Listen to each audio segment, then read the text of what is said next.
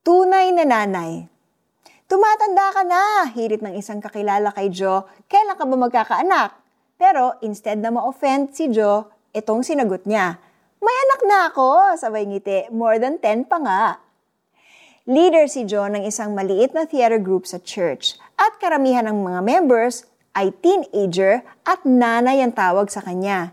Hindi lang kasi natatapos sa paglilid ng teatro ang relationship ni Joe sa mga kabataang ito. Nagbibigay din siya ng advice tungkol sa school or sa family at kinikilig pa nga eh kapag kinikwento nila yung crush nila sa kanya at nakikinig kapag may sama naman sila ng loob. Paminsan-minsan, tinitreat din niya ang mga ito ng dinner, lalo na after ng nakakapagod na rehearsal or successful play. Tulad ni Joe, maraming kababaihan ang tumatayong nanay sa non-conventional na paraan. May ninang na nagpapaaral sa inaanak, homeroom teacher na sinisigurong well-balanced ang school life ng students niya, may discipleship leader na tumatayong bilang accountability partner ng youth, hindi man sila biological na nanay, tunay naman ang pagmamahal at pagmamalasakit na ipinapakita nila sa kanilang mga anak-anakan. Ano kaya ang nagtutulak sa kanila to care for people na hindi naman nila kadugo. Baka sila lang ni Lord ang nakakaalam ng real reason, pero isang bagay ang sigurado. Isa silang malaking blessing mula kay Lord para sa mga anak-anak nila and possibly sa iba pang mga tao.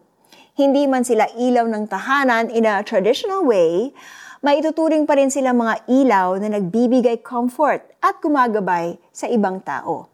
At ang ilaw na ito, gaano man kaliit o kalaki, pwedeng kumalat at magsindi ng ilaw sa mas maraming tao. So let's pray. Lord, salamat sa mga nanay who love and care for us.